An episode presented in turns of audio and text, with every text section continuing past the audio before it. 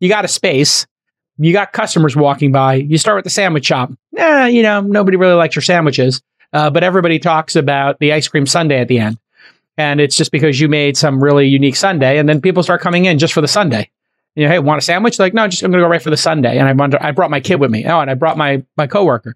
So, wow, what's unique about this? You know, sundae here? Uh, okay, let's put three sundaes on, and let's change the name of the place from, you know, Zach and Jason Sandwich Shop to Zach and Jason's Sundaes. And then all of a sudden, you do this like minor pivot just based on the feedback, and now you're running a sun a sundae shop. Now, if you were the investor, and you got sold on, hey, this is the best brisket sandwich you could ever have. This is the best, you know, Reuben in the world. Um, and you come back and say, hey, we're making an ice cream parlor. You're like, what? I didn't invest in an ice cream parlor. But if you come back and you say, look, the ice cream uh, sundaes, we charge eight bucks for them, cost us three, and we're printing money. And we sold a hundred of them yesterday. And uh, guess what? We certainly find ourselves profitable. we can pay our rent. Now you got the mat. This Week in Startups is brought to you by Fount. Do you want access to the performance protocols that pro athletes and special ops use? With Fount, an elite military operator supercharges your focus, sleep, recovery, and longevity, all powered by your unique data. Want a true edge in work and life? Go to fount.bio slash twist for $500 off. Coda is the all in one doc for teams. And they introduced an AI powered assistant to take the busy out of the work. Get a $1,000 startup credit at coda.io slash twist. And Miro helps take ideas from in your head to out there in the world with its ability to democratize collaboration and input. Sign up for free at miro.com slash startups. All right, everybody, welcome back to This Week in Startup. Today, my guy, Zach Coelius, is back for another exciting episode of Ask an Angel. Now, well, we're both VCs, really, but we started as angels. We write early stage checks. Um, what is early stage? Mm, I think we would define it, Zach, you correct me if I'm wrong, as uh, pre Series A. Those That would be the earliest seed stage. Yeah, we're in agreement there? Yeah, yeah. From from the very beginning, from an idea all the way up to the point where like the line starts to extend and any idiot can extend the line. So if you got, you know, six months of month over month growth and, you know, all the metrics that the VCs love to see, then they'll they'll hit that bid. But before that, come talk to us. Yeah. And, and the, we would call this starting point. Um, what, what, what are the characteristics of the uh, startups in the zone where you and I invest this early stage, what would you say is most characteristic of the work that gets done during that period and the startups uh, who make it out of that period? Yeah, so I tend to think of it as um, three sort of stages in the early stage, quote unquote. You've got sort of what traditionally is called pre seed or concept stage or idea stage or sort of like it's just getting started. And so mm-hmm. that's where the founders are largely able, if they're able, they raise money from people they know people who have learned and watched them over the years and seen that they have the ability to perform and succeed. And, and if they're successful, then people are very happy to give them capital because they've done it before. Sometimes those are people we know because they're famous. So, you know, if Travis was to go start another company, you and I would be running up there, be like, hey, hey, hey, hey, please hey, let us invest. Yeah. Yeah. Um, uh, some of those people are not famous, but we know them because we've you know spent a lot of time with entrepreneurs, and we get to see them in the trenches, in the in the arena, mm. fighting it out. And you know, we're it's easy to bet on those people if you know them. Um, so that's phase one. Phase one is I you got an idea and you pass the hat with your friends and family. Thus, the term friends and family round. Yeah, yeah. And so, and, and there are some investors who invest at that stage from institutional funds or from from their own capital, and they'll even if they don't know you. Um, you know, one of the most well known is a guy named Charles Hudson, a precursor. So he started doing this super early, um, long time ago, when everyone thought he was crazy, and he would write relatively small checks into lots of startups. And the idea being, oh, if you invest in enough of them, some of them will break out, and then you know, power law being power law, that will return the fund. Mm. Um, and but traditionally, and I think that's worked out for Charles, who's been on the program many times. Yeah, yeah, yeah. Charles is Charles is brilliant and he does good work. So it's not yeah. surprising he's done very well. Yeah. All right. Phase two. You, you, you got the friends and family past the hat phase. You got an idea. You're in the ideation. You know, you've got an idea of a market. What's the next phase in this early stage? You said there were yeah. three phases. So the that that's what we would call our sort of like pre-seed traditionally. Um, now we're into seed stage. So seed Mhm. stage means you have some MVP, you have metrics, you have validation, which is Mm. like, hey, I've got this idea and I went to the market and I figured out if it was any good or not. Um, here's my channel. For instance, I've gone and done marketing tests to see that, hey, I can acquire customers and people actually want this thing. But we don't have any metrics yet. Like we still, and the MVP maybe works. Maybe you've made it in, you know, who knows how you made it. it, it it's Yeah. not it's not a scalable product, but it appears that there is a real thing here that customers want, and it appears that um, uh, we can scale this. And and there's a big big TAM, big market opportunity. Um, you know, the, all the things that seem good, look good, smell good. N- Mm. Now it, we got a potential VC investable um, opportunity here. The one thing that you don't have usually at this point is you don't have significant revenue. So you're not looking at hundreds of thousands or millions of dollars in revenue. You've got something in revenue, but probably maybe not very much. Um, you don't have month over month growth rates, and you don't have the core metrics that most VCs are really interested in, which is things like retention and churn and the virality of your product and Mm. your CAC LTV and all the things that, you know, if you go and spend a lot of time looking at VC metrics, they're all, they're all this long list. You don't have any of those, but you do have something that seems like it's pretty good. And this is Got what it. we would normally call the seed stage. Um, it. and it's pretty big category. It's it can and, that, and the checks there can run anywhere from hundreds of thousands to millions of dollars from investors. Got it. So phase one, you're doing ideation, you're raising from friends and family. Phase two, you're raising from seed funds. You have an MVP, a minimum viable product, a prototype. Some people have played with it. You have an idea of how you're going to reach them. That was the channel. So you got the MVP, you got the channel. Channel just, hey, where's this stream of users going to flow from?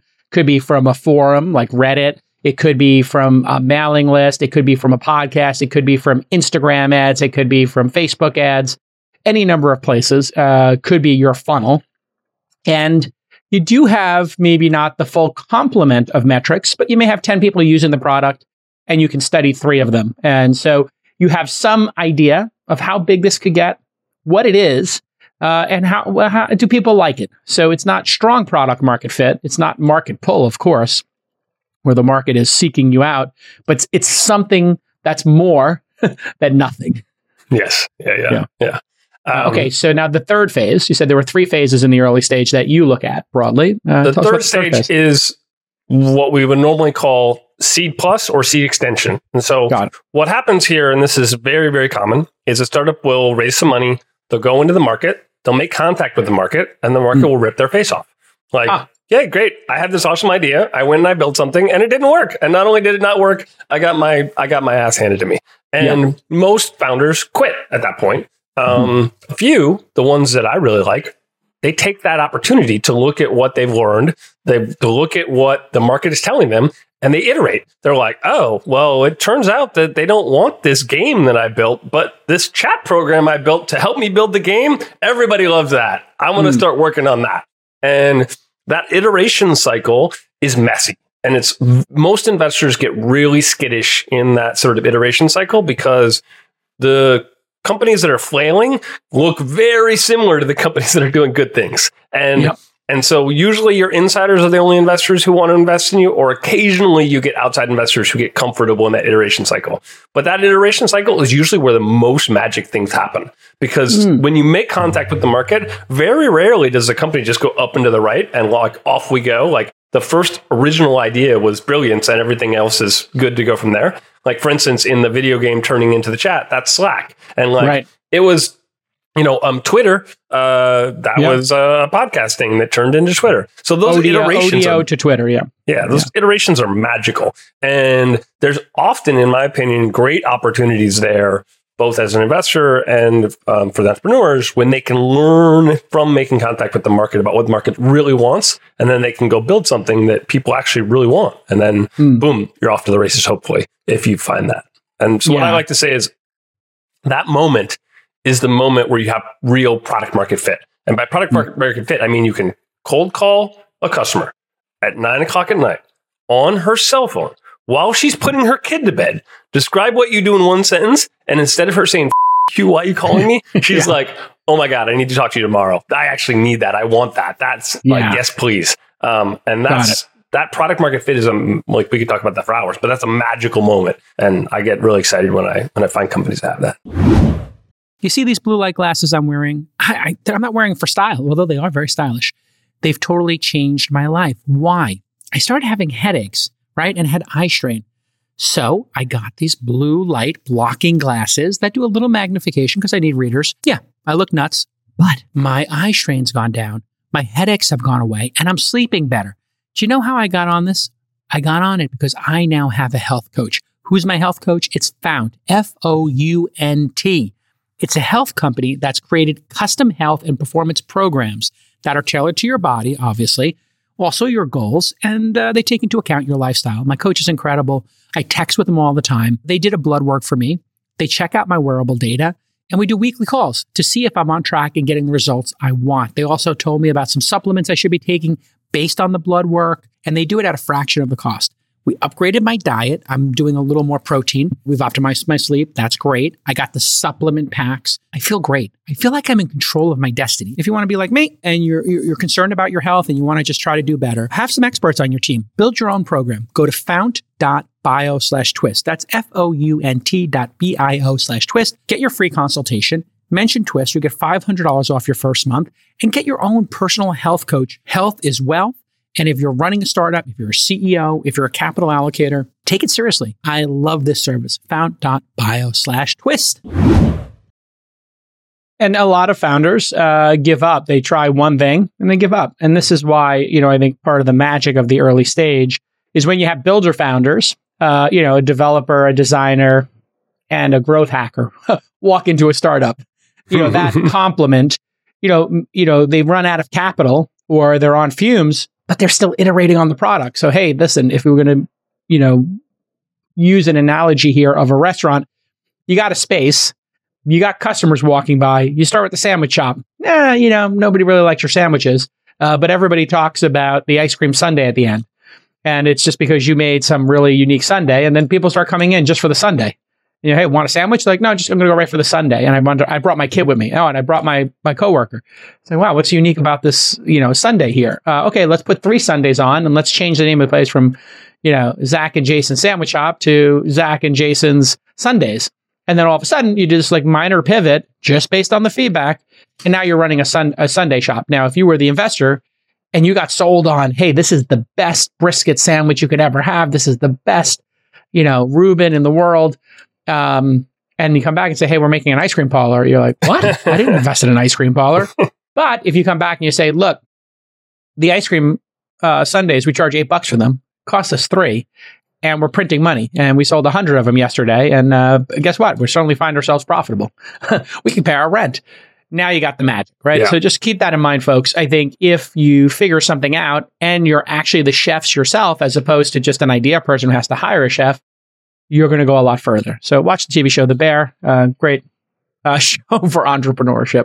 All right, let's get to some questions here. I think it's a really good overview. And this all, every this is the suffering that we go through with startups. After you have um, product market fit, and the, the sundaes are flying out the the the front door, and you got a line around the corner. Then you need operators. You need to scale it. You got to figure out a way to get from a thousand to you know from a hundred to a thousand, and you got to figure out from one location to ten, yada yada. So and there are people who ec- have expertise in that. And that's typically when a Series A happens.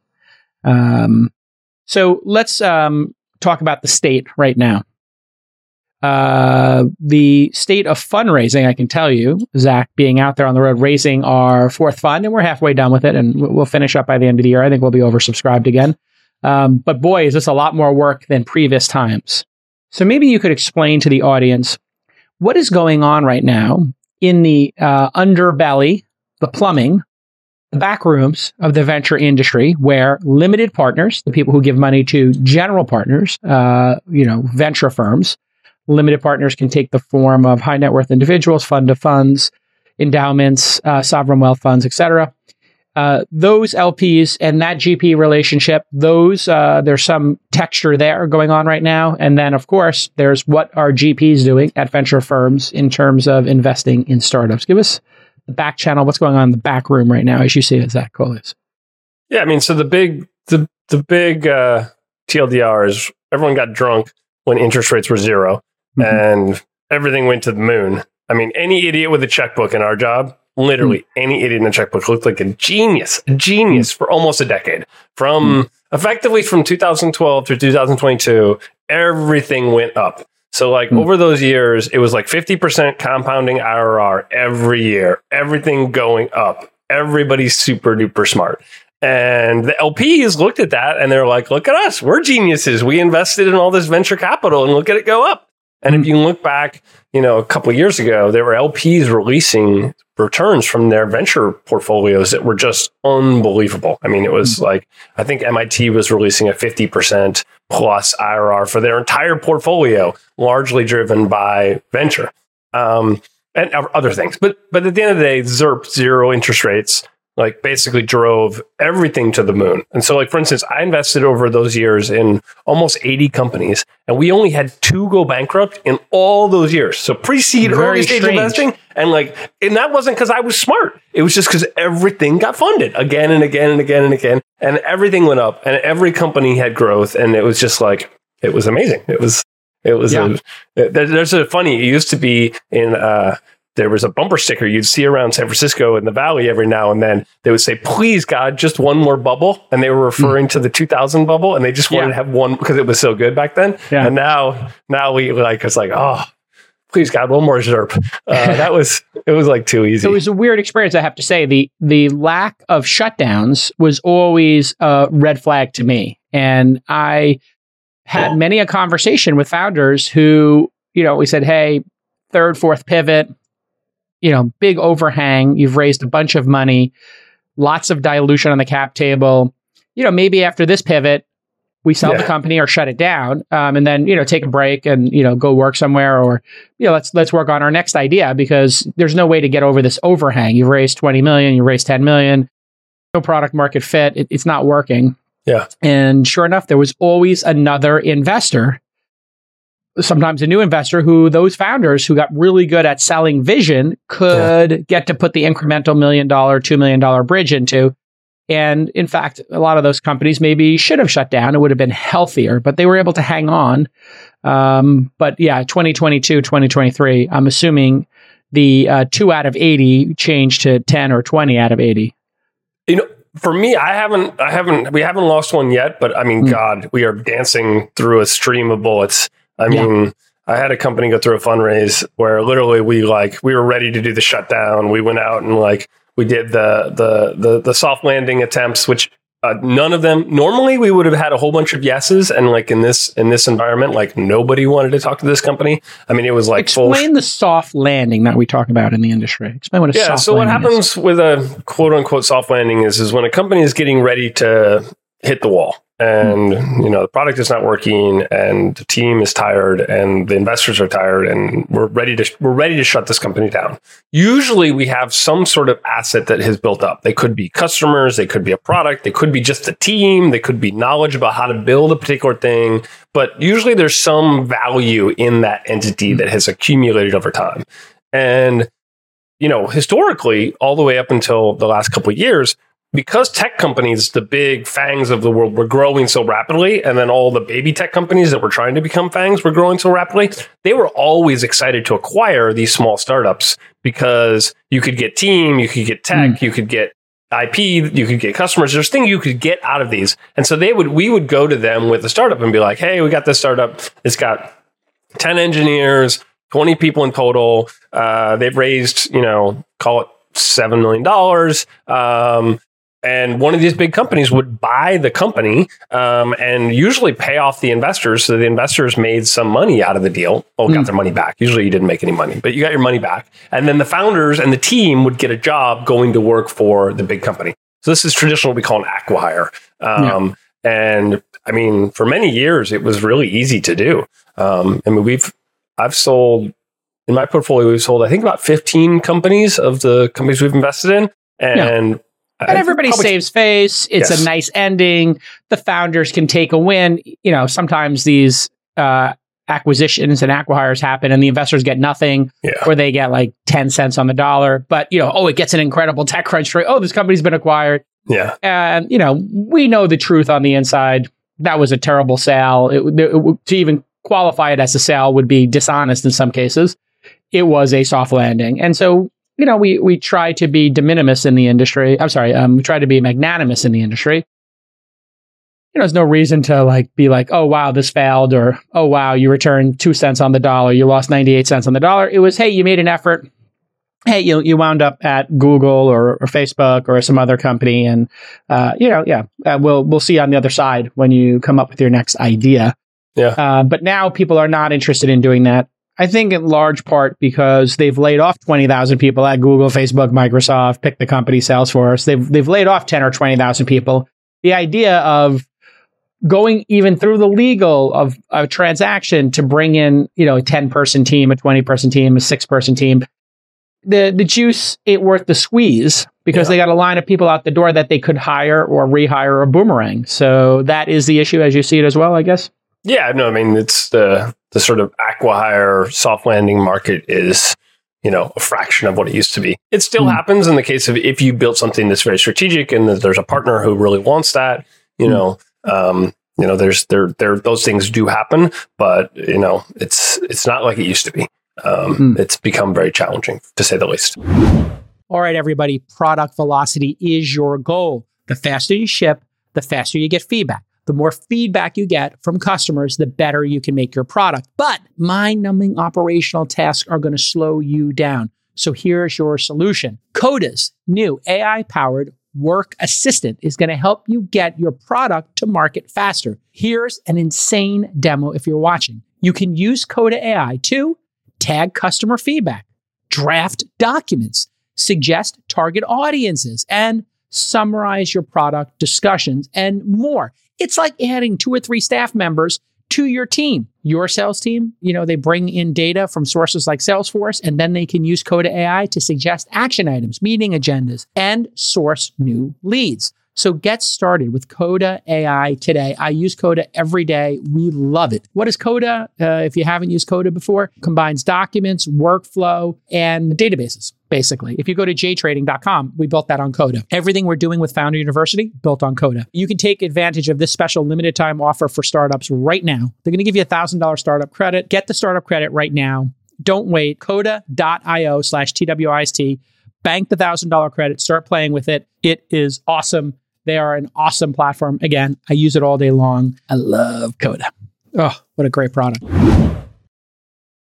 All right, so let's do a couple questions here. How do you describe PMF, product market fit, in the simplest terms possible? You had a great analogy earlier.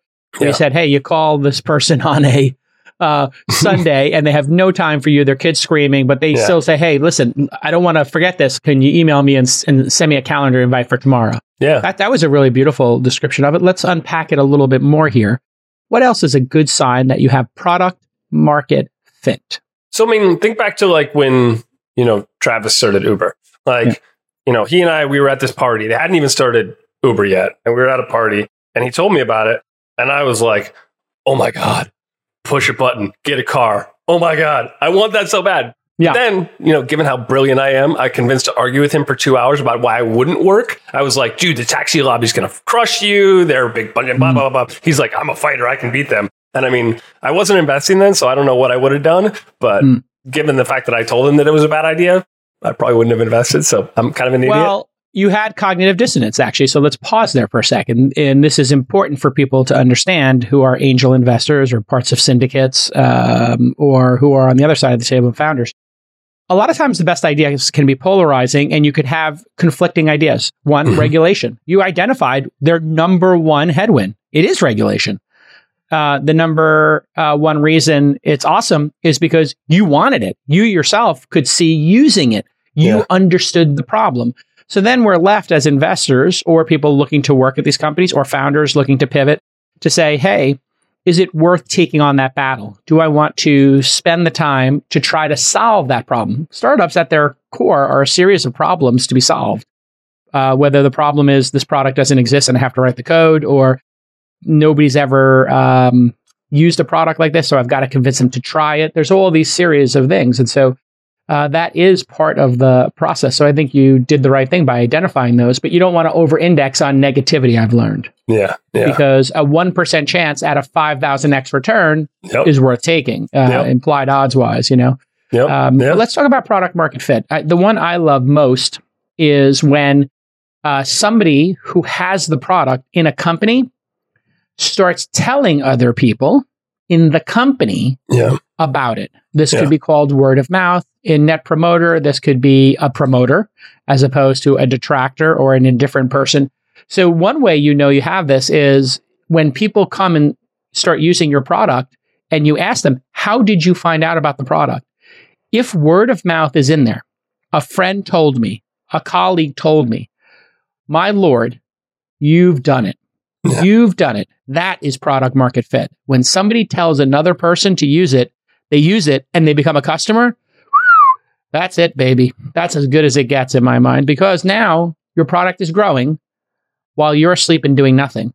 Yeah. Like literally your product's growing. Other signs for you of product market fit starting to click things you've actually seen in the real world where you said, ah, you know, there's I mean, I something's happening that, here. that really nails the, the the core of it, which is when the market starts pulling the product out of you and Mhm. needing and wanting the product more, and you are no longer pushing. When you're no longer having to go out there and bang on heads and spend a lot of time trying to convince people to use your product, but people instead are sending you long emails about all the things that are wrong with your product and what they would like you to fix and how they'd like you to improve it. And the word of mouth is happening, and all of a sudden there starts to be this sort of like movement around what you've built.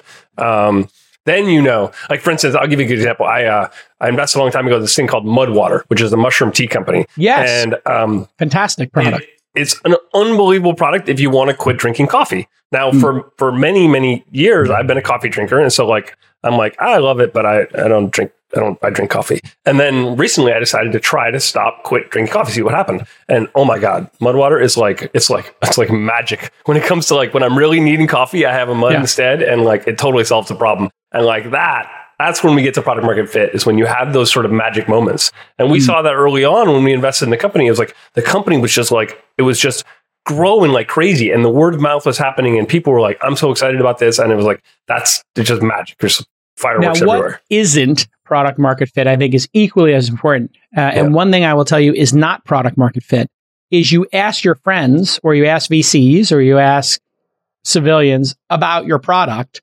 They give you feedback. They tell you it's amazing.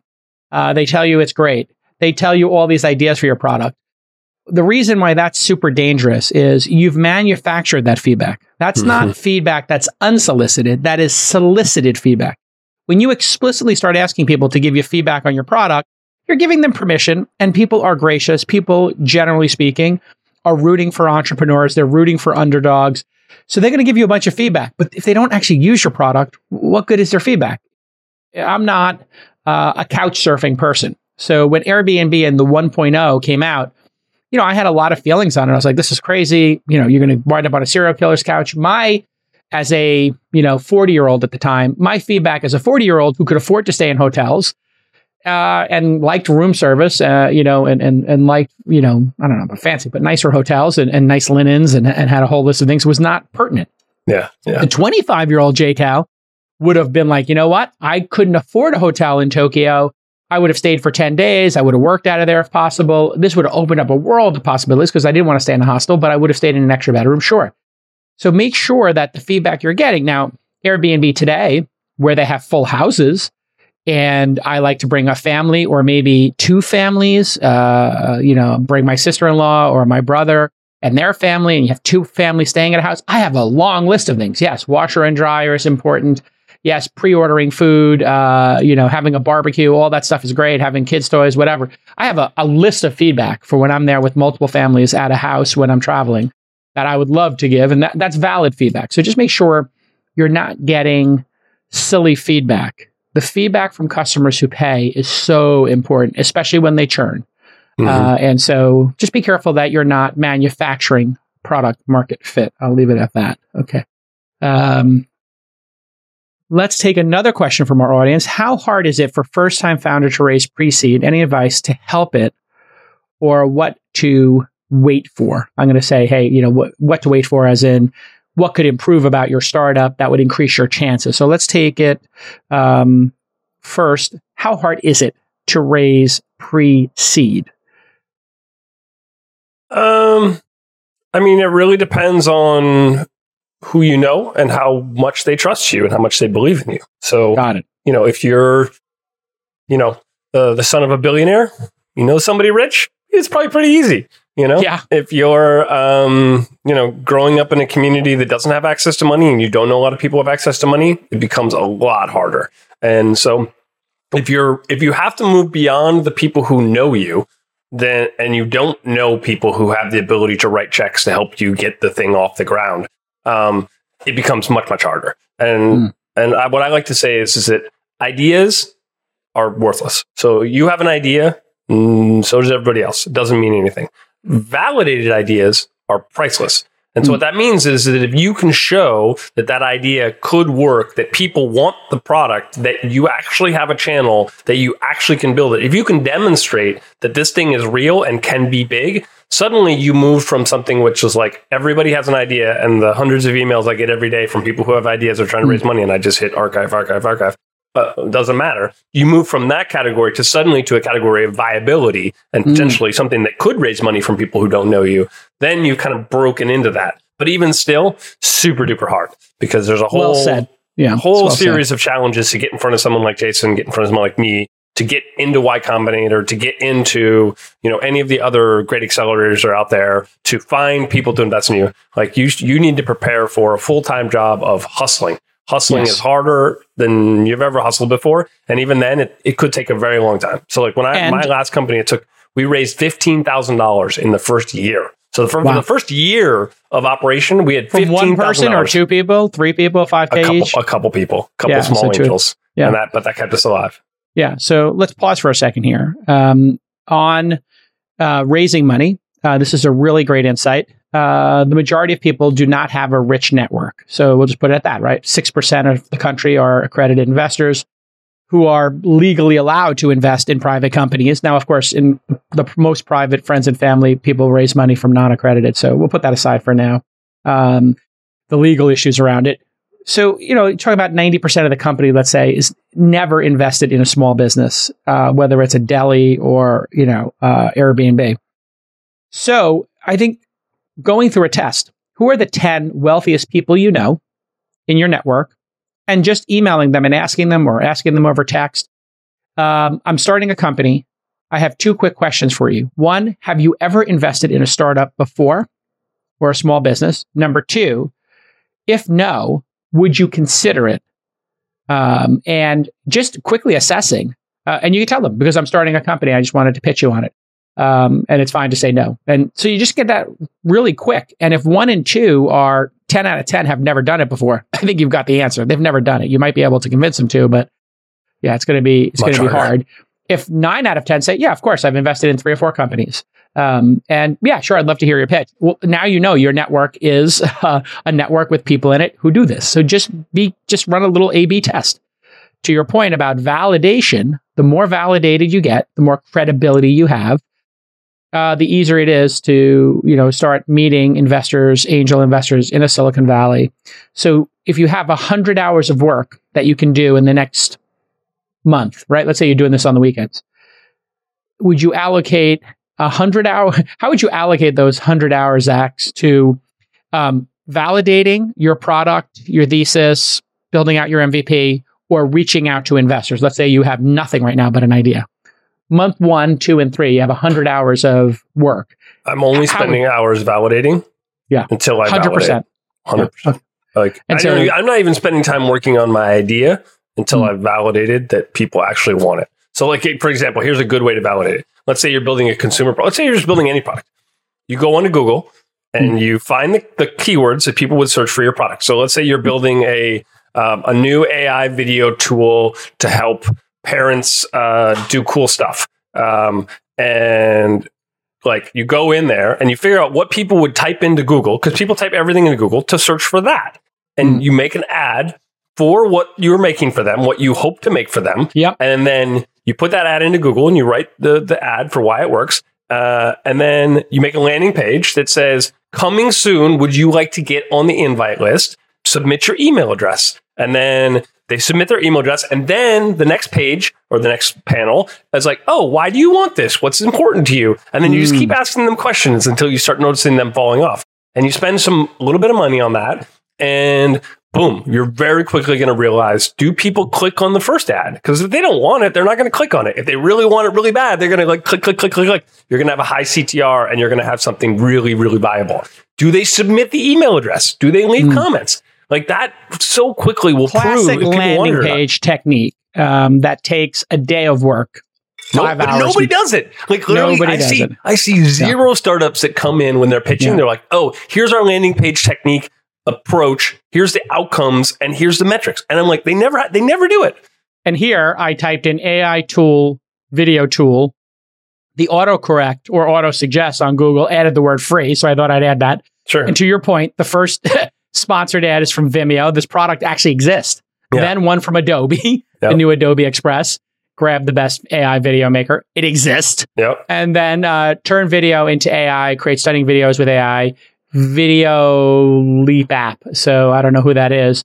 And you know what you learn very quickly is not only is this validated, but you have two of the largest players in the world doing it, and then Already a there, third yeah. person who's a startup right here with that product in market. So do you have to validate from that point on? No, you've got Yeah. massive competitors. You're too late to the market, perhaps, Yeah. or perhaps there's a good opportunity for you to do something that's got a beachhead market, a channel, a more a bigger niche. Maybe it's just for parents and baby pictures. Maybe Yeah. it's just for family photos.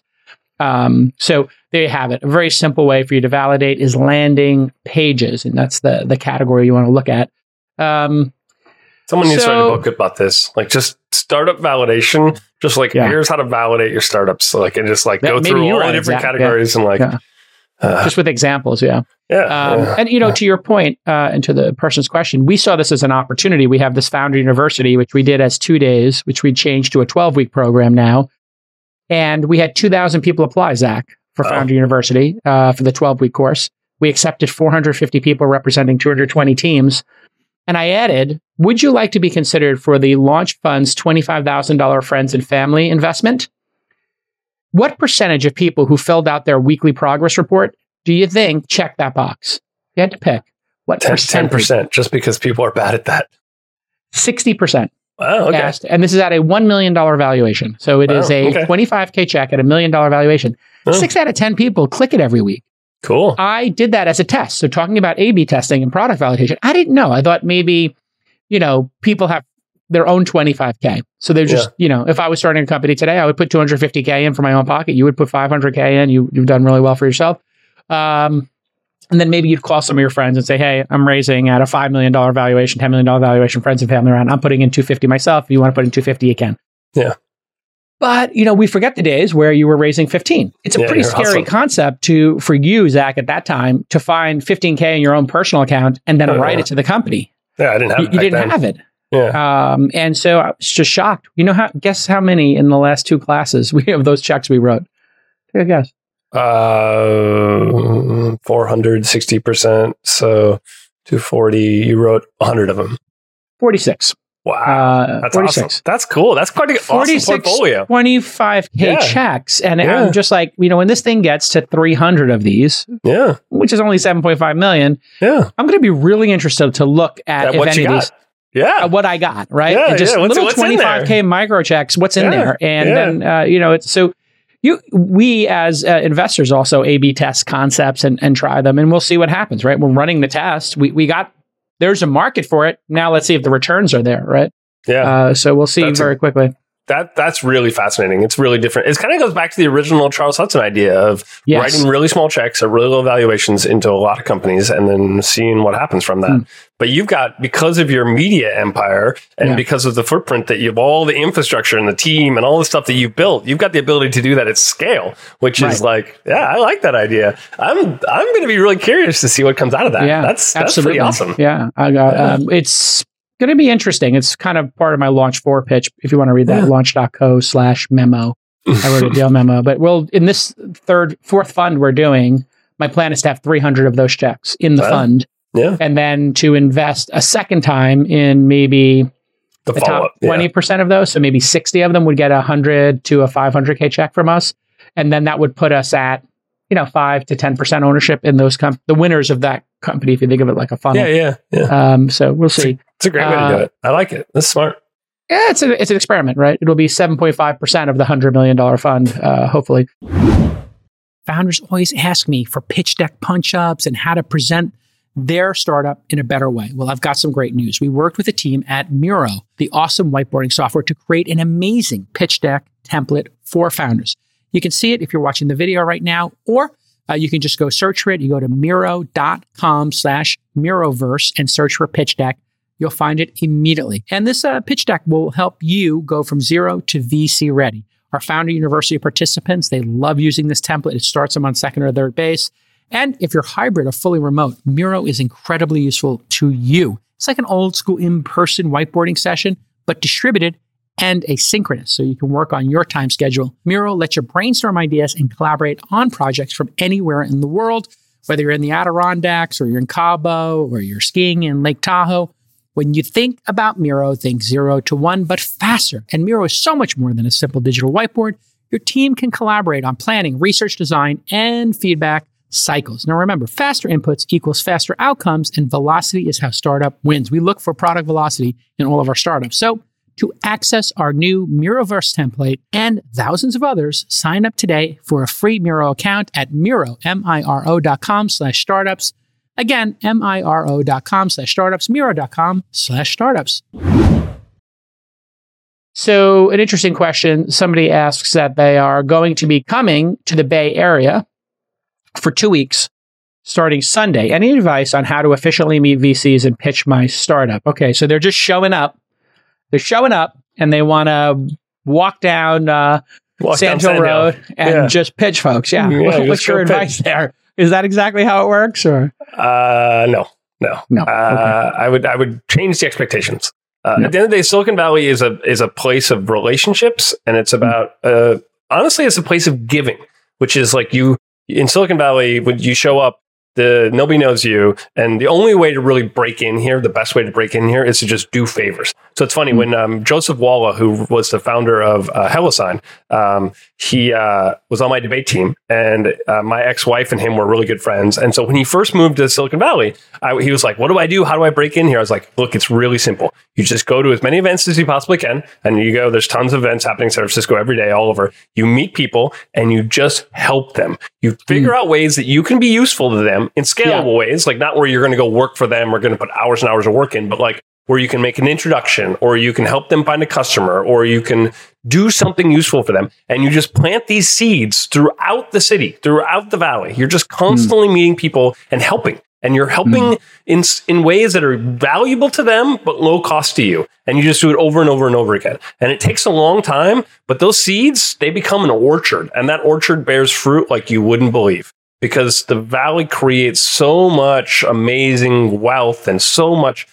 promise and potential and awesomeness that like if you're out there helping people they will give back to you like you wouldn't believe. But it takes time. You can't just come here and show up and be like oh, i'm just going to go pitch people and then everyone people are going to give me money. You're going to you need to you need to know that like your your time in silicon valley if you want to really come here is about relationships. Now once you have a company that's scaling and you're growing and you have month over month metrics totally different story but in the beginning it's about helping people Yeah, I call this the uh, Johnny Appleseed uh, strategy. Yeah. Johnny Appleseed, actually a real person. And what he did was he planted a bunch of apple trees from apple seeds.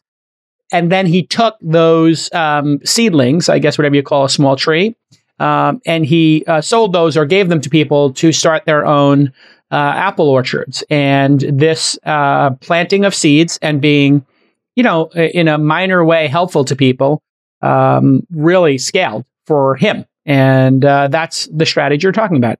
It could be just uh, setting up dinner with three or four people you know. And then this was my hack when I was trying to break into the industry. I would find one or two people who wanted to have dinner with me. I would get a reservation for six or eight at a Mexican or pizza joint somewhere where I could put a bu- super cheap and I could put Yeah. a bunch of food on the table, Chinese food as well. And I just say, hey, everybody. Um, I I say the two people, hey, do you know anybody interesting? I have uh, an extra seat or two. And I'd ask those two people. They'd say, yeah, I know this person, this person. I'm like, okay, great. Can you introduce me to them? I'll talk to them on the phone. Hey, what are you working on? You listen, you ask a couple questions. Then you invite them to come to dinner. And they say, oh, by the way, somebody dropped out. I have one extra seat. yeah You know anybody? I know two or three interesting people. Um, or you could just cold email people. Hey, I'm having dinner with three or four people. Would you like to come to dinner? I would do this constantly. Yeah. I remember one time I was in at Sundance with David Sacks and Elon Musk. It was the preview of Thank You for Smoking. Yeah. And uh, Walter Mossberg was there, and I was having Uh-huh. coffee with Walter Mossberg, and I was like, Walter, hey. Uh, can I bring my friend Elon? And he, he Walter, uh, no, uh, Walter Mossberg got a little upset at me. He's like, listen, I don't want to take pitches. You know, I'm just here, like, you know, whatever. And I was like, okay, no, I won't bring Elon. And I didn't bring Elon. oh wow. because he Wow. called me out on it. He was Wow. savvy. He knew I was using his name in my relationship with him from Engadget yeah. To help Elon because I Yeah. wanted him to review yeah, the Tesla, whatever, when it Yeah, came out. yeah. So he Oh, kind of wow. saw right through it. He called me out on it. Oh, I was like, you know, I got Elon with me. Can I bring him? Elon didn't ask me to do that. I was Yeah. just doing Yeah, it because yeah. I was trying to help Elon out Yeah. because the you know the car company was failing. Yeah, Um, and so those favors. stories, well, those stories of me helping people, whether it was Travis before Uber or Elon, you know, when he had just uh, started the the Tesla journey, those a lot of those are legendary stories now of just trying to be helpful to people, be of service, try to help people. It all comes back. So less focus on you, more focus on. Um, helping others and it all comes back it's a huge giant favor bank here uh, Mhm. and goodwill. So keep building up that goodwill every chance you get. All right. Dave asks, you discussed money going after everything in a ZIRP environment, a zero interest rate phenomenon, I think is what the P stands for environment. What attributes of companies uh, that are getting funding today more stable and break even, different industries? What is working today? Great question. What is the profile?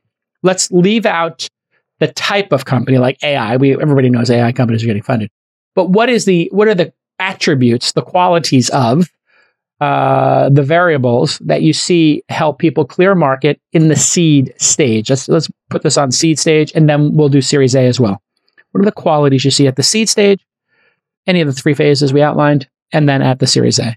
I mean, the, the the biggest thing is that every everybody was able to raise money uh, a few years ago in ZIRP, um, and raising capital was easy. Capital was free. It was it was like it was quite a, quite a wild time.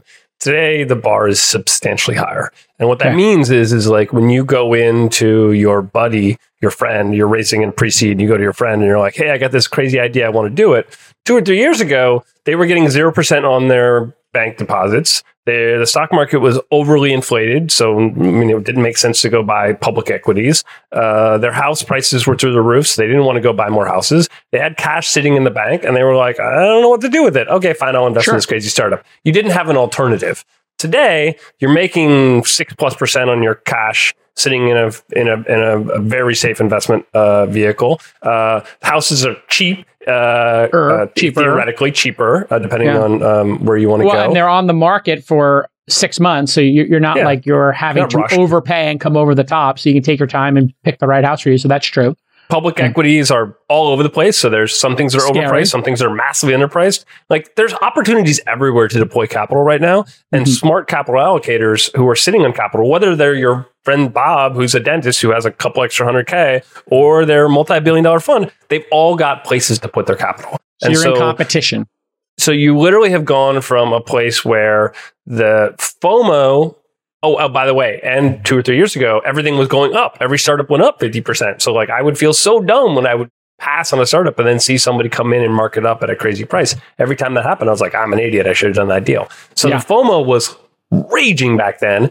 Uh, and now, not so much. Now, Not the alternative, we're all looking at startups that are fighting to stay alive. Uh, And we're so what are the at qualities of those startups? The ones that you see getting a 500 to a K to a million dollar check from a seed fund. Let's Yeah. start there. You know, Yeah. Pear, first round, uh, you know, some seed stage fund, yourself, me. Well, what are the qualities of those companies? Yeah, so we could we could break it into the three groups if we want, or we could just make it Sure. simple. In the beginning, eh, you either you've either validated an idea, and if you've a validated idea in a big market and it's it's a great opportunity and you can prove it, call me. Call Jason, call other people. Yeah. You're very quickly going to figure out if we are excited about your validation or not. Or I'll tell you, I'll be like, uh, this is what I need to see. Um, Hmm. And that validation, if you have that, great. Now you doesn't really matter. Anyone who validates a big idea in a big market that has the chops to build it is going to find that investors are going Ah, to be excited to talk So to that second piece, you you kind of just subtly put it in there. Has the chops to build it. Yeah. is critically important. Yeah. Y- you know, we could build a landing page and validate it, but if you're just an idea guy or gal, and you're a solo founder, chances go way down. Oh yeah. If you're a team of three, man, chances go way up because I think investors correctly see teams of three as having a greater chance of survival and it's more serious. And you've proven that you can get two other people to come on the journey with you, like Shackleton getting people to go to the North or South Pole or wherever he went. Like pretty, pretty uh, hard to convince people to come on a journey. And if two or three of the people, two out of the three are actual builders who can actually build the thing and have the chops to build it and have previously built stuff and are in the process of building the prototype and you can show each week or two, hey, we made a little more progress. That's going to be specifically very attractive to our firm. We Yeah. really like builder founders. We really like multiples of founders and we really like product velocity is the internal term we use. Yeah. I mean, so if you if you come to me and you're like, "Hey, I invented a new battery that runs a thousand miles," you know, unless you literally are the world's expert in batteries, um, I'm just going to hit archive on that.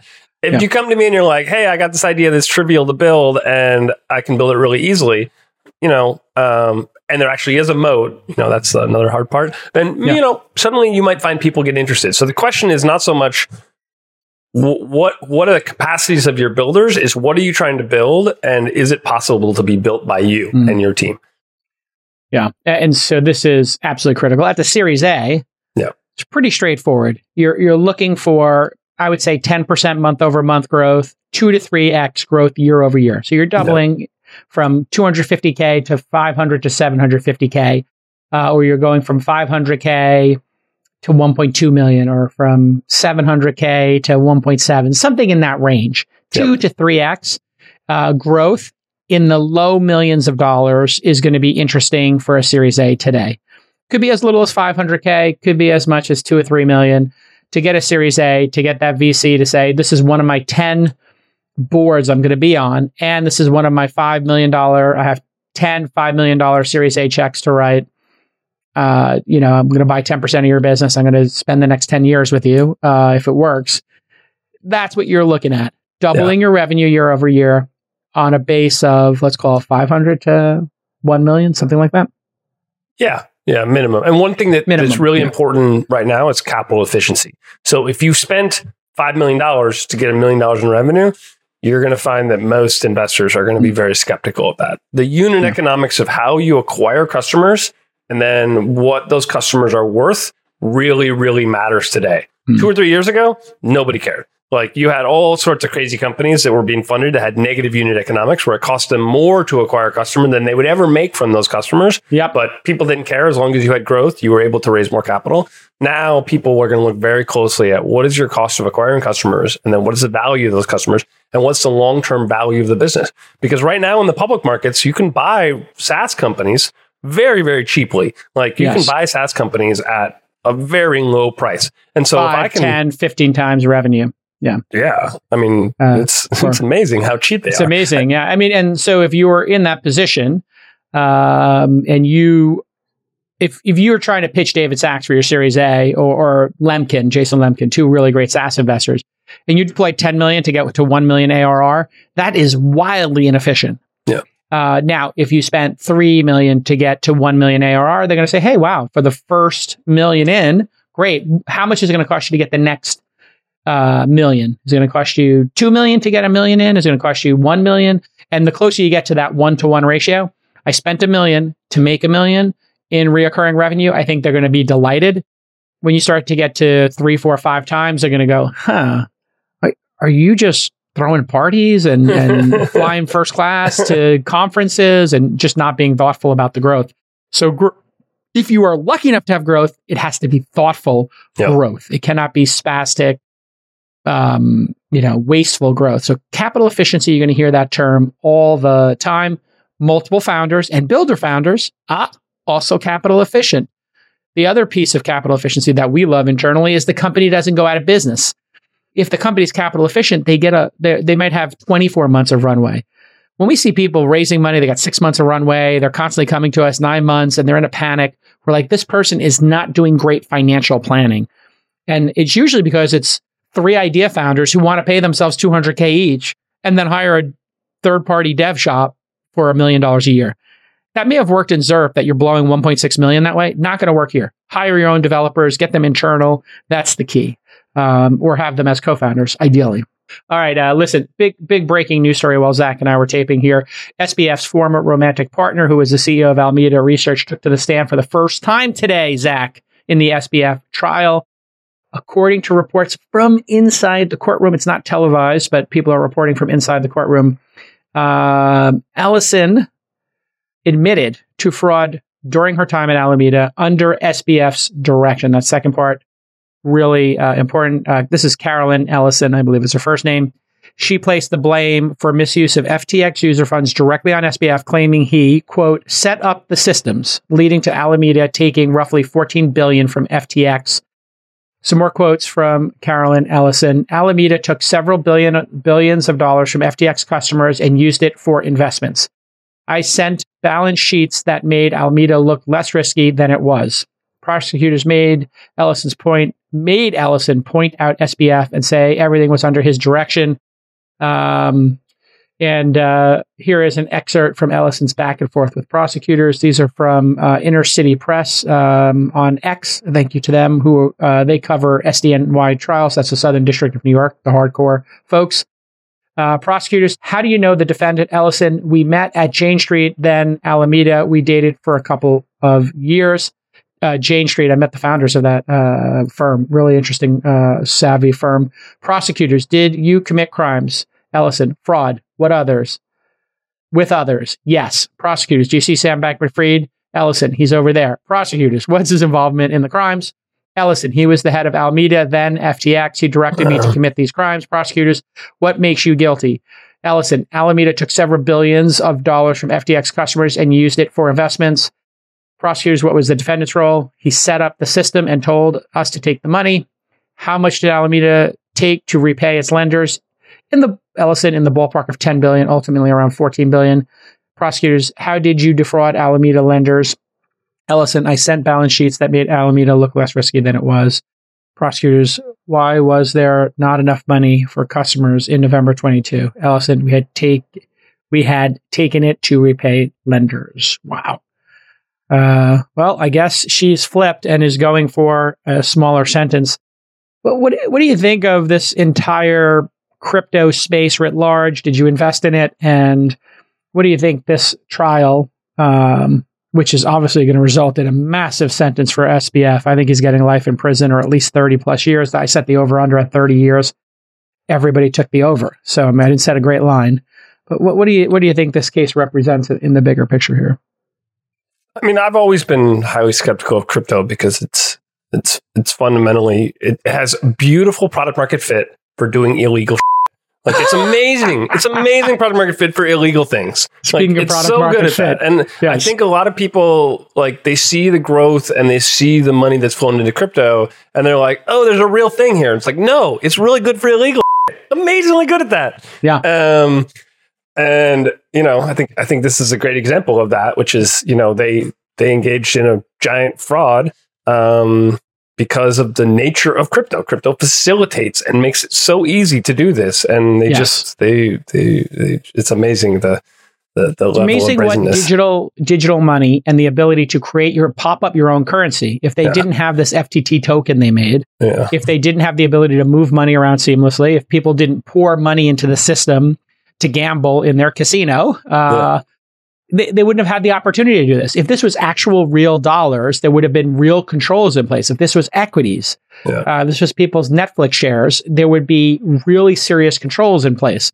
But because they were playing with an entirely new paradigm shifting, I'm using air quotes there, paradigm shifting technology, all regulation, all controls were removed. What do you think happens if you play chaos? And we had a poker game where one time Chamath and Sky Dayton and my friends were like, okay, let's play an orbit of no rules poker. There's now no rules. Uh, you can do whatever you want. And so me and Chamath leaned over to each other. We put our four cards together and said, we're playing from the same four cards. Yeah. Uh, totally. And then somebody else said, okay, great. I get to take two cards from the bottom of the deck because I'm the button. The button now gets to take two. And it immediately turned into yeah. chaos. It was chaos. Lord of the Flies. Uh, and and then, then it was like okay, if I have a deuce, I get everybody's stack. First person to turn yeah, over deuce. And then I turn over a deuce yeah. seven, I get everybody's stack. It, it, was complete chaos. Yeah. What do you think when a bunch of young, entitled, and I don't want to say brilliant, but you know, above average intelligence, let's say, and Yeah. above average tech savvy, you give Yeah. them their own casino and say, do whatever you want, make any rule you want. And they're like, okay, great. Uh, let's tell everybody that they are guaranteed to double their money playing roulette, and then let's have everybody lose 90% of the time. Go. Yeah. Yeah. Yeah. I mean, exactly. it's just mi- the, the Michael Lewis quotes were just.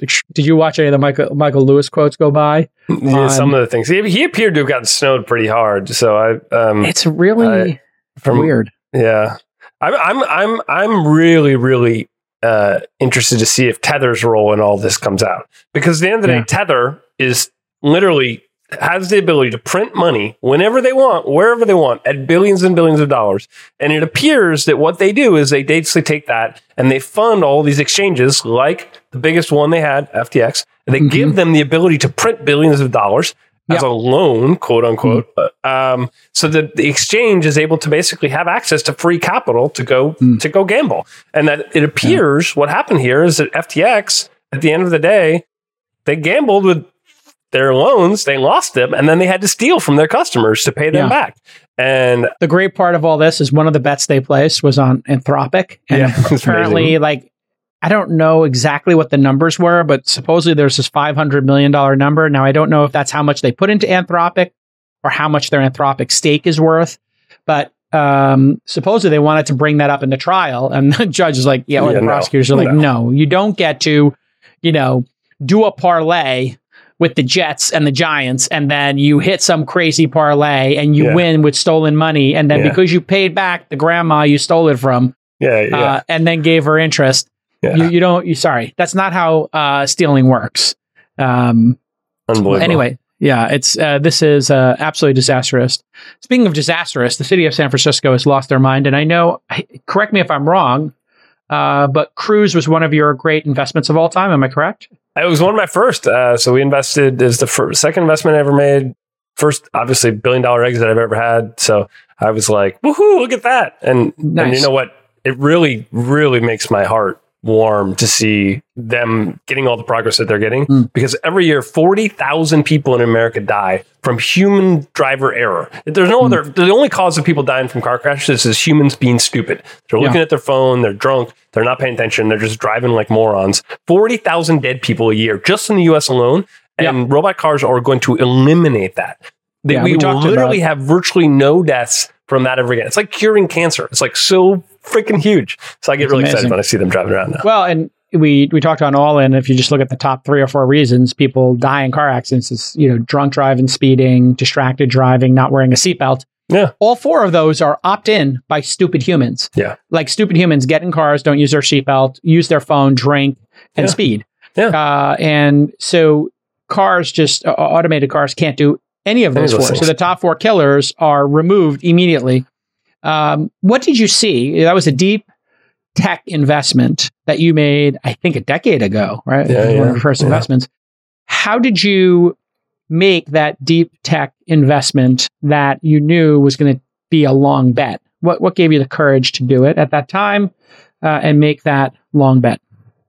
it was all Kyle. So Kyle, the founder of Cruise, I had tried to hire him uh, to work for me for many, many years, for over a decade. I, w- I met him when he first started with Justin TV, and I was like, "Wow, this guy's brilliant. Mm. He's like, he's really, really good." And I was like, "Please come work for me. Please come work for me." And he was like, "Yeah, no, yeah, no." He's smart Mm. enough to to avoid uh, that. And so when uh, the Justin TV team split off, and they ended up starting Twitch, they ended up starting. Um, uh, exec, which was Justin's thing, uh, the, and then they ended up starting uh, social Socialcam. Yeah, Michael's thing was Socialcam, and then Kyle went and started um, Cruise. Um, I I was just like in love. I'm like, this guy's really good, and so and Yeah. the market is so big. I mean, you think about Mm. the scale of the market for autonomous I driving mean, is like it's I mean, huge. Yeah. trillions and trillions and trillions and trillions of dollars. I mean, it's like it's So probably one of the biggest markets in the world.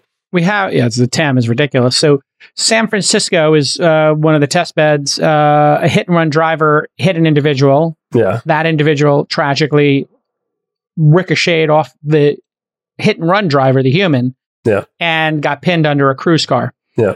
Uh, no problems with the cruise car, yet the local socialist, communist lunatics fringe in Yeah. San Francisco, including the San Francisco Chronicle, Oh, which yeah. is, I think, a They're bunch of lunatic, communist, commie bastards over there. Uh, f- feel free to quote They're this. just they just they have mind worms. Their brain their brains have literally like become so convinced of their own rectitude and righteousness about the beliefs, the political beliefs that they hold, that they Yes. just like, literally just engage in falsehoods constantly. And the falsehood here was they framed this as Cruise Yeah. was responsible here, which quickly got debunked. Um, your thoughts just on um, the progress? How do we how do we continue to accelerate progress of the human species Yeah. in the face of uh, lunatic fringe trying to, including sadly some members of the press, who are part of this lunatic fringe, which are just so anti-tech. How does the tech industry deal with this? I mean, the good news is that we've always had stupid people. They've Hmm. always been around. They've always done stupid things, and uh, I don't think that they've stopped us before. They're gonna hmm. do the best they can to to slow things down, to try Yeah. to create their own narratives, and to try to change the future in the ways that they want them to be. But if you hmm. look back at the history of of technology, it's a it's a history of constant improvement and progress. Like you can look at the cost of solar power now. I mean, it's Mm. falling so rapidly that there's a real hope that we actually will have clean, safe power that we can use everywhere, everywhere, every now. It's so crazy That's you bring that up. awesome. Literally in uh, Australia, they hit 126% capacity with solar. And Yeah. now they're having to figure out um, What to do with it. what to do with it. So Yeah. because rooftop solar and solar farms they are doing so well, they're just planning on doing a bunch of um, uh, batteries. Yeah. Uh, and the amount of coal being used went down 80% as uh, wind and solar levels uh, started hitting these these record uh, this summer. And so, congratulations to the people of Australia. Germany had hit that as well during some particularly um, uh, sunny days. It's, it's not always sunny in Yeah, Germany. that's sunny out there, yeah. Yeah, Australia's got a lot of sun, so the the the, the southern part of Australia is just going to have free energy forever, and so they're doing a major major push there. So Yeah, and you can think about all the things that we could do with free energy. Like it's like the world, the Crazy. world could be a very cool place if we had free, free, clean, safe energy. Um, and so you look at people have been fighting technological improvement for the history of humanity. The Luddites have always been there; they'll always be there. And so the the people who run San Francisco, they they are they are Luddites at the core. They don't want any more housing built. They want their museum to stay the way it is. They don't want anything to change in their their little museum city and they don't they don't like technology and they don't like technology companies and so like but at the end of the day the cruise is safer cheaper better Uh, it's it literally is going to replace all human driving like you will our kids will not drive cars and yeah, they will just there's no reason You know what? We'll be thrilled with that. yeah Check this out. This is just so insane. That's awesome Uh, the season of renewable records on Australia's main grid continue continues apace with the first days of spring, also adding a new milestone for solar in South Australia, the country's most advanced renewable state. Combined output of rooftop and large scale solar reached a record 120% of local demand at 12:55 p.m. on Sunday, according to data provided. Yada yada. Rooftop solar alone contributed 93.7% of the state's demand, with peak production of 130, 1,332 megawatts. Large scale solar added another 23% uh, of 374 megawatts. This is extraordinary. Um, uh, the state was reporting more than 400 megawatts of excess power to Victoria. So now, different, when they say states, they mean regions of uh, Australia, distributable. Uh, so different states inside of Australia are shipping their energy to each other because they've got so much. And so abundance is upon us, folks. All we need to do is keep executing. And what we need most of all is great entrepreneurs to take money from Zach and JCal. Let us slide in that 100K. Let us slide in that 250. Get on the cap table. 100 exit for us so that we can keep doing this job because it is the greatest job true on the planet. To be able to sit with entrepreneurs, Zach, how lucky are we? Two lucky bastards. You life does not suck It's just great. Even in this sucky 18 month period where like I have to do five times as many meetings to raise 10% as much, It's like a it's a 50x lift, I think, right now raising yeah, it's fund. right now. I mean, we'll get there. It's no big deal, but um, how lucky are we, even in you know with the shutdowns and the and the hard work, to get to witness things like Uber and Cruise change the world, Robinhood, whatever you get to you know invest in. It's just fantastic. What a job. We're so lucky. Life does not suck. I like it a lot. All right, everybody, you know how to get to Zach. You figure it out. You're an entrepreneur. And uh, if you want to come to the Founder University, I mentioned founder.university. We're doing it quarterly now. So, uh, and uh, I do maybe three in person sessions with the teams. So you get to spend, get some FaceTime with JCal as well. Uh, so, founder.university. It's my new passion. We'll see you all next time on This Week in Startups. Thanks, Zach.